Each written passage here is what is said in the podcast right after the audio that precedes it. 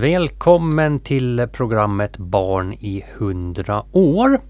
I det här programmet ska vi prata med Karin Bamberg som är född 1932. Vi har också med två av Karins barnbarn. Fanny Thalen som är född 1991 och Niklas Wikstrand då, som är född 1984. Och så ska vi prata barndom. Programledare är jag, Peter, och du? Ester. Just det. Ester, vad är ditt första barndomsminne? Det är när man kom in på dagis på morgonen och gick in i köket till kocken som lyfte upp en på bordskivan och sa att gör ingen bus nu för jag har ögon i nacken. Och så hade hon en ögontatuering.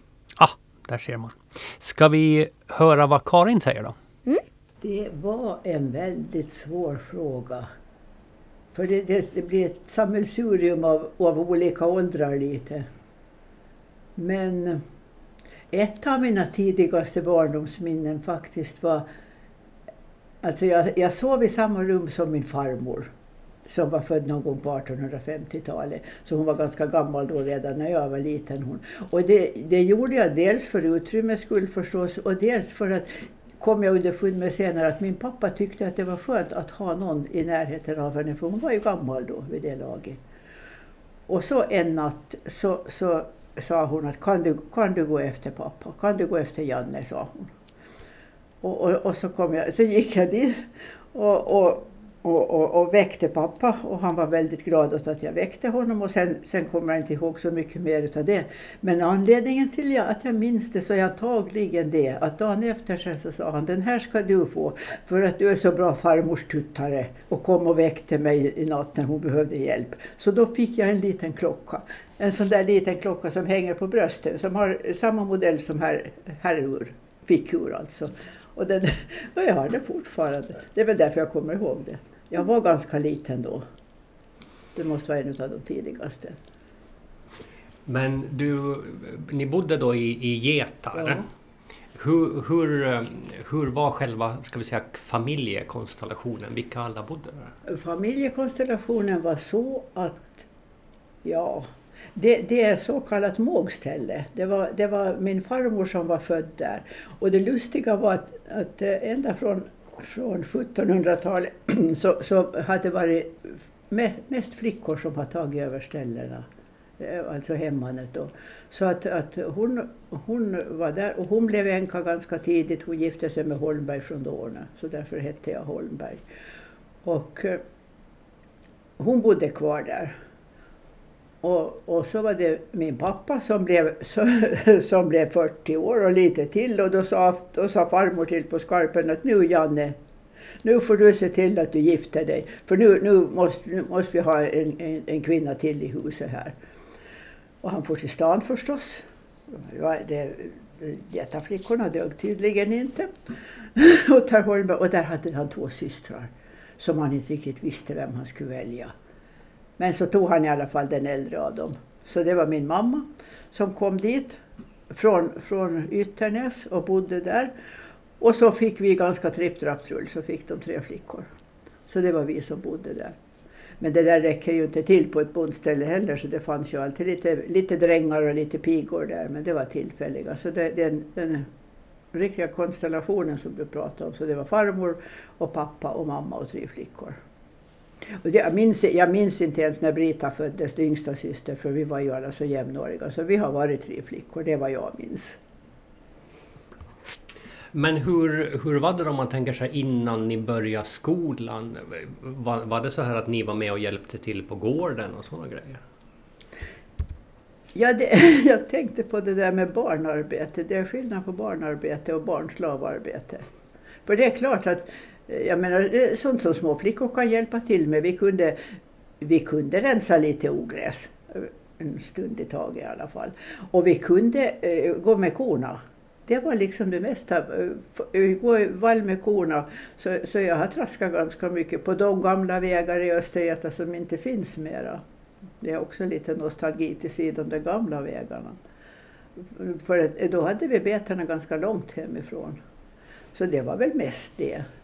Sen förstås lite sådana där små ärenden, sådana där, när man sprang med hemvetet till Barstadsmandag och sånt där när mamma hade bakat sånt. Men det, ja.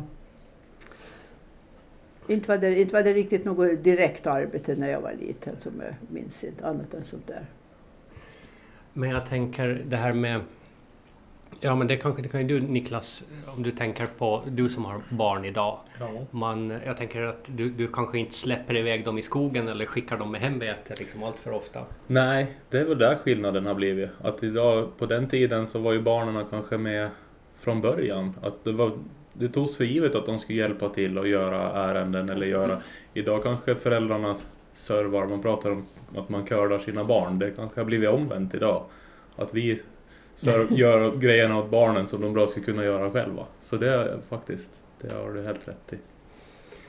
Men hur var det då? För då tänker jag liksom, när ni inte hjälpte till så var det ju fritid. Var det så där att man gick ut i skogen på morgonen och kom hem till middagen liksom? Nej, det har jag ingen minne av alls. Det är klart att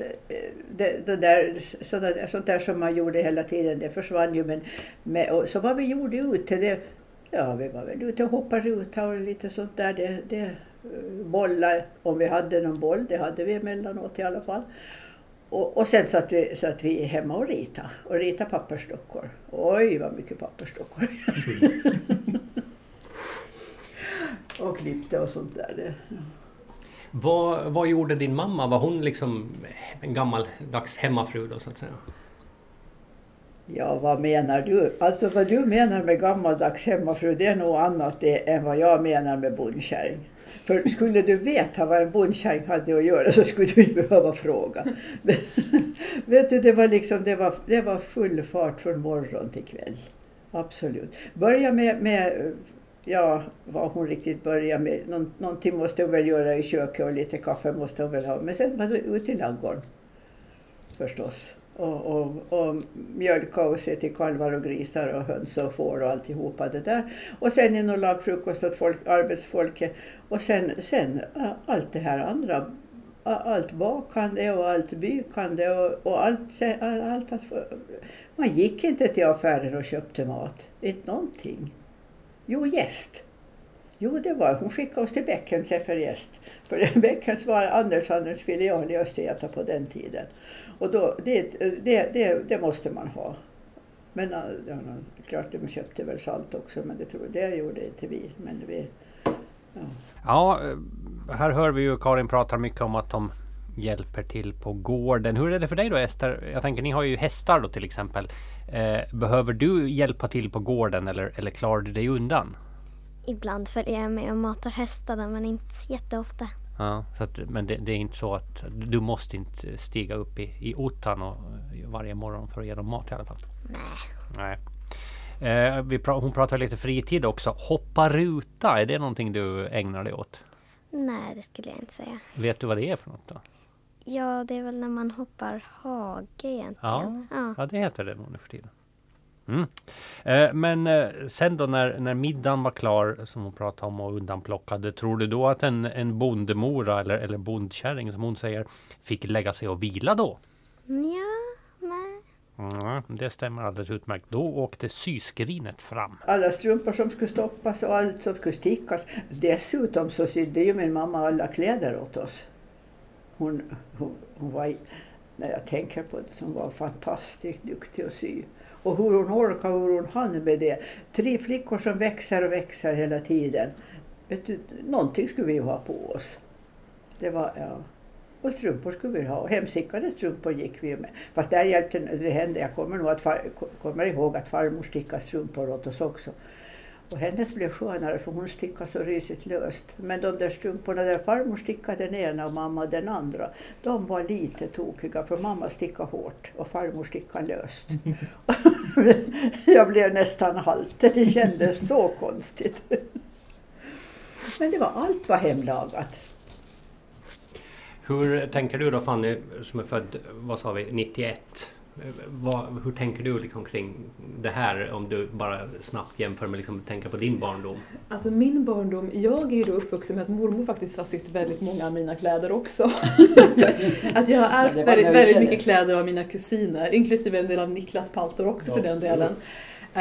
Så min barndom var väldigt mycket skrynklig, tjock 80-tals bomull fast när jag född på 90-talet och sen klänningar som jag önskade att mormor skulle sy. Som designa själv. Jag designade själv. Och bestämde tyg och allting. Jag var mycket fåfäng, ja. ska tilläggas. Nej, men så det är ju förstås en helt annan klädkonsumtion som jag hade. Hade ju också mycket mera kläder förstås att välja på. Där ser man ju väldigt stora skillnader. Verkligen, alltså utbudet, mängden och sådär. Ni var ju 3 systrar och ni är ju väldigt jämna i ålder. När det var dags att börja skolan, började ni alla 3 samtidigt eller hur gjorde ni då? Ja, vet du, det värsta var att när min stora syster som var 1 år äldre då började skolan, då ville ju jag börja också. Så jag grät när hon började skolan och så frågade jag vackert om inte jag skulle kunna få börja också. Och så tyckte bror Sjöberg som var lärare då, skolan var väldigt nära. Så tyckte han att du kan ju få komma som privatelev. Så jag fick följa med till skolan. Men inte var det ju skolan riktigt det. Men att jag fick sitta med i en bänk i alla fall. Och sånt. Men annars var det ju 7-åringarna som började då. Och jag bodde, ja, nu är ju ingenting sig likt mera. Där skolan var... Vad var den 100 meter hemifrån, snett över vägen bara och det har blivit en åk här nu. Det stod ett hus där, ett vitt hus ganska länge som stod tomt men att där var småskolan. Så vi kunde gå hemifrån när det ringde. Det kommer jag ihåg det huset faktiskt. Ja, det brann kanske 2000-tal. Ja, det stod lite med hörnen mot vägen när man kom ett vitt. Precis, man såg att det var som en sån här gammaldags skolbyggnad med dörrar. Och grunden var ju kvar ett par år efter och sen togs det ju bort. Ja, precis. Ja.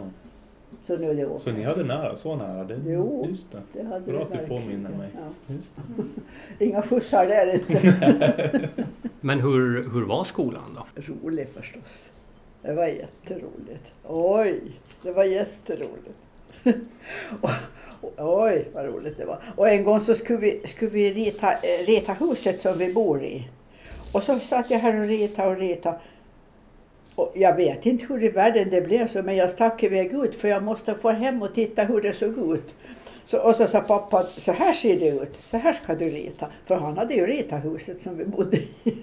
Så när jag kom tillbaka till skolan sen så undrade läraren vart jag tog vägen. Och så sa jag att jag måste springa hem och rita huset. Så det var ju bra med det. Så nära.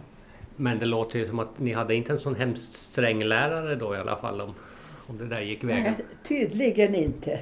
För att det gick nog väldigt bra. Men varför skulle han behöva vara sträng med oss? Vi var inte så många, vi var väldigt snälla. Vi var väldigt snälla allihopa. Det var ingen som bråkade. Inte på något sätt. Vi gjorde som vi blev tillsagda. För det var vi vana vid. Ja, snälla barn som gör som de blir tillsagda. Det tänker jag, Ester, det är precis som du när du är i skolan. Ja, precis ja. Mm. Hörde jag en liten tvekan i din röst där? Alla barnen de satt i samma klassrum på den här tiden och Karin berättade att medan hon lärde sig skrivstil så då samtidigt lyssnade hon på de äldre barnen i skolan och passade på att lära sig då Fänrik Ståls sägner utantill. Brukar du göra så också att förutom att du lär dig ditt eget så passar du på att lära dig lite Fänrik Stål eller vad de större barnen lär sig? Ja, inte direkt. Det är inget du känner igen dig i? Nej. Vet du hur många elever det var i Karins skola då? Nej, ingen aning. Vet du hur många elever det är i din skola? Ingen aning. Nej. Något på typ 60-70. Ja, det var ungefär 20 elever i Karins skola och det var på 4 klasser. Och då, hon bodde ju i Geta. Det fanns 3 skolor i Geta på den här tiden. Men hur var det? Hade de gymnastik i skolan då? Vi spelade våboll och brännboll eller vad det nu hette sånt där. Och så skidade vi. Vi hade läraren följde med ut och skida så det gjorde vi. Och Ja, lite friidrott lekte vi väl och hoppa. Vi hoppade väldigt mycket rep. Det var flickorna. Hoppade jag på kasta boll gjorde flickorna väldigt mycket på rasterna. Så att det är klart att vi rörde oss, för vi var ju vana att röra oss väldigt mycket. När det blev jul sen då, det tänker man att den skulle kunna skilja sig lite från idag i alla fall. Hur var det liksom med julafton och förberedelser och julmat och sådana grejer? Då kan man tala om julstök. För att då slaktades grisen och det var ju spännande och lite hemskt och lite sånt där. Och men då fick man ju se både grishuvuden, hur de ser ut och hur syltan ser ut från början och hur det lagas och blodpudding eller blodbröd. Blodbröd har jag bakat också förresten.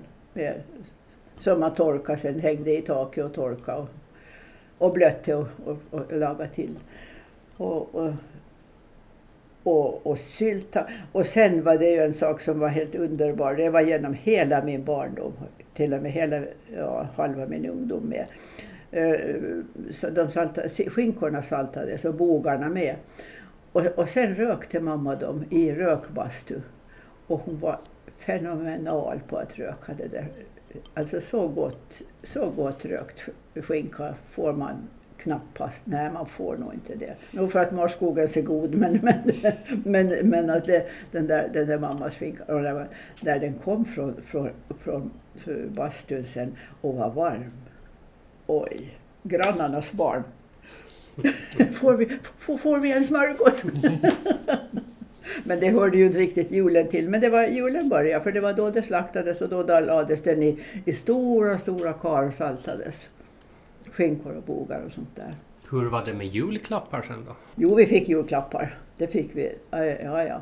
Och vi önskade julklappar och vi fick en då. Och vi fick en liten slant, så vi fick gå till Bäckens, som jag sa, den där affären. Så vi fick gå och köpa julklappar åt varandra och sånt. Jag kommer ihåg när jag skulle gå och köpa julklappar, så fanns det ett litet sätt med kniv och gaffel, så där dock kniv och gaffel, vita skaft med små rosa blommor på. Och det där tyckte jag var så nätt, så det där kunde jag inte köpa och ge åt någon, så jag köpte det åt mig själv. Men jag gömde det sen, för jag hittade väl på något annat åt flickorna sen. För det där måste jag bara få själv. Och jag kommer ihåg en julklapp, eller flera julklappar som vi fick utav pappa. Vi fick nästan alltid någon bok, och det var ju en välsignad sak. Det var det ju hela tiden, alltid en bok till julklapp. Men sen fick vi varsin högaffel en gång. Och då stod det trevlig sommar. En annan jul så fick vi en hörräfsa. Och jag måste ju säga att jag uppskattar inte de där särskilt mycket. För det där betydde ju bara arbete. För räfsa var ju inte särskilt roligt. Och det där med högafflar använde man ju hela tiden. För det använde man ju när man gav korna middag och sånt. Men jag glömmer inte den där högaffeln. Och jag har hanterat många högafflar i mitt liv. Många olika sorter. Men den allra bästa, alltså den som satt bäst i handen och den som där hör fastnade lagom mycket och gick lätt att lyfta, det var just precis den som jag fick till julklapp av pappa. Det var en fantastisk högaffel. Jag saknar den ännu. Men om vi tänker lite på julmat, jag tänker det jag minns ifrån barndomsjular, det var ju alltid att det fanns ju alltid någonting som man inte tyckte om och som man ändå måste äta. Liksom, om du tänker tillbaka på dina barndomsjulbord, Niklas, hur tänker du då? Det var väl lutfisken som jag med många andra inte gillar. Jag måste säga att jag har försökt i ärlighetens namn, men det är ingen favorit. Men det är väl kanske den man förknippar att man inte gillar på julen. Men har du någon sån, om man tänker liksom, som man kanske inte gillar när man var liten, men sen när man kommer upp i åren så blir man lite nostalgisk och så blir det liksom gott ändå? Där kommer väl sillen som man inte gillar när man var liten. Men vi hade inte så, många hade ju att man måste smaka på allting när man var liten, men det hade inte vi, man fick nog välja ganska fritt. Fanny, om du tänker tillbaka till dina barndomsjulbord, hur tänker du då? Jag tänker väldigt mycket samma som Niklas. Jag har ett känsligt doftsinne och lutfisk är för mig, alltså den där lukten är väldigt, väldigt stark. Och det var också en gång min far älskar lutfisk och det åt det liksom långt också efter jul och före jul. Jag låg här magsjuk en gång, svårt magsjuk. Och pappa satt bredvid mig och åt lutfisk. Otroligt otacksamt. Och ärligt att efter den här upplevelsen så associerade jag verkligen med kräkskänslor också. Så för mig så är lutfisken fortfarande i denna ålder, jag klarar inte av det alls. Men annars håller jag också med att sill nu för tiden tycker jag att det är riktigt nice. Ja. Även om jag som barn inte förstod skärmen. Men nu förstår jag det med sill faktiskt. Sen kommer jag, för att flika in där lite, så tycker jag att det ändrar när man var liten så var ju den här maten vid julen var ju nästan bara ett steg på vägen. För man kunde ju knappt äta för man var så spänd på alla julklappar. Sen kommer man upp i den åldern att det växlar, att man äter i lugn och ro. Men nu kan man ju också nästan lida lite med sina barn som går och tittar i fönstret. Och de är ju hungriga men kan inte äta bara för att man är så spänd. Och så kanske det är kanske det starkaste minne av julmat. Att man var så otroligt spänd på vad det kommer att bli efteråt. Jo, det kanske är det starkaste minne. Förutom maten i sig liksom. Var det här att man var otålig och förväntansfull vad som komma skall. Men på tal om jul så tänkte jag på det där med lutfisk. Det var precis vad du har berättat vad jag tyckte. För vi hade också lutfisk. Och pappa sa att du måste, den här lilla biten, du måste smaka. Men jag satt ju bredvid fönstret och så när ingen såg så smög jag den i fönstersmygen bakom mig. För jag ville inte ha lutfisk. Nu vill jag ha lutfisk en gång i år åtminstone. Ja, här tänker jag att du kan relatera Ester med skynda sig genom julmiddagen i väntan på tomten. Ja. Eller brukar du sitta och äta din lutfisk som en stor flicka och vänta tålmodigt? Ja, nej, inte riktigt. Mm. Men vet du vad, Peter? Karins pappa var lite av en kändis. Han hette Johannes Holmberg och satt i landstinget. Det som idag heter lagtinget. Och han var talman och han var en viktig figur i hela Ålandsfrågan. Med självstyrelse och allt det där tillsammans med Julia Sundblom och Carl Björkman. Som du säkert hört talas om. Ska vi höra hur det var att ha en sån pappa? Ja, så vi levde ju väldigt mycket med det. Det gjorde vi nog. Dels för att pappa var väldigt mycket borta. Han for till stan. Och det var ju när han klädde upp sig och satt sig på bussen och for till stan. Så det var ju klart vi visste vad det var. Dessutom så var det lite lustigt att vi hade anknytning till landstinget som det hette då. För att när mamma och pappa träffades, det var just till landstinget. Han var landstingsman och hon var landstingets kanslist. Så hon satt och skrev maskin där och skrev allt vad de sa. Och när hon gifte sig så då fick hennes syster den sysslan istället. Min moster. Så hon, så länge hon jobbade så jobbade hon med det faktiskt. Och när hon kom och hälsade på så då var det ju väldigt mycket landstingsprat ska jag säga. Och förresten när pappas systrar kom och hälsade på och förresten när folk kom och hälsade på. Det var ju landsting och det var politiska frågor, det bara surra i skallen på en. Så jag är ju faktiskt väldigt, väldigt mycket uppvuxen med det. Och när han var hemma så var han ju ute på åkrar eller sånt. Och annars så var han ju lots också så han var satt på hundklubben. Så det jag vet om pappa så det var ju det han pratade om det var ju landstinget och politik och sånt där. Men då tänker jag, då har han ganska liksom både jobb i landstinget och sen också lots. Var han hemma eller var han borta mycket liksom så här, såg ni till han? Ja, när man tänker på att han dessutom var bonde så måste jag ju säga att nu kan jag ju förstå att de tyckte att han skötte hemma med lite vänstra handen och för det var nog det som var det minst intressanta. Och inte var lotsjobbet särskilt intressant heller, men det var också en sån där grej som gick i arv förr i världen. Väldigt mycket. Och hans pappa var ju lots och hans farfar var lots. De var lotsar på Dåne. Så därav är vår Dåne-anknytning. Och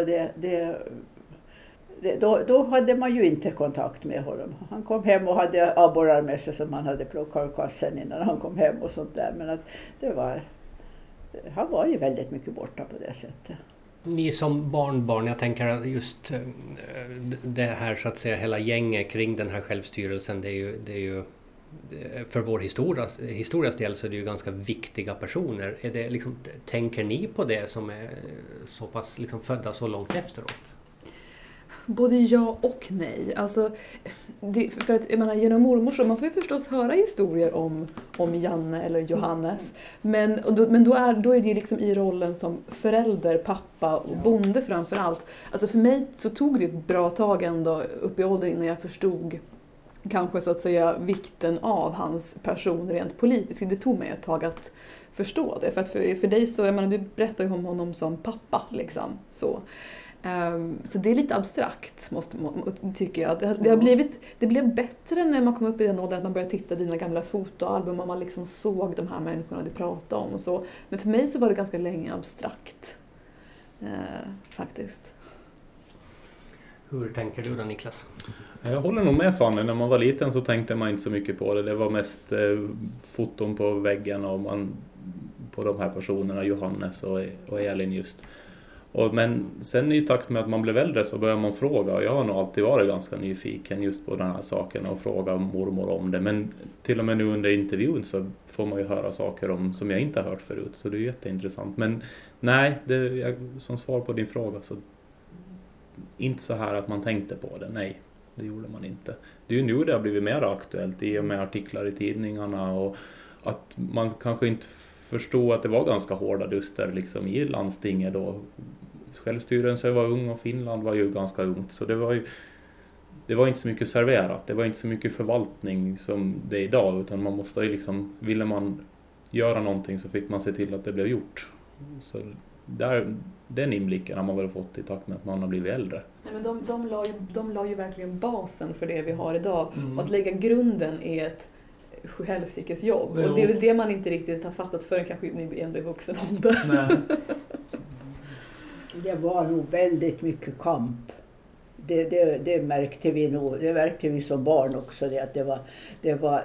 Den ena kämpade mot den andra och de hade olika åsikter. Och sen i alla fall så gick det liksom, drog de lite åt samma håll. Det var nog hårt. Det märkte man. Mm. Det kanske är en bra påminnelse idag också, att nu där med pandemin och att Åland och Finlands regering inte kanske drar riktigt jämnt som det är nu. Att det har funnits tider långt tillbaka också som det har inte varit helt friktionsfritt och viljorna har varit olika, och fast kanske tanken har varit god så har det inte riktigt löst sig så jättebra.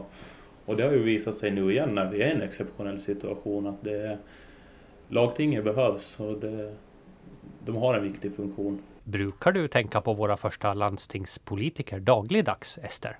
Absolut. Skulle du vilja höra mer? Ja. Snopet för dig, för nu är programmet slut för den här gången. Men vi fortsätter nästa gång, och vet du vad som kommer då? Nej, vad? Kriget! Du som heter Ester. Och du som heter Peter. Tackar för att ni har lyssnat och vi hörs i nästa program.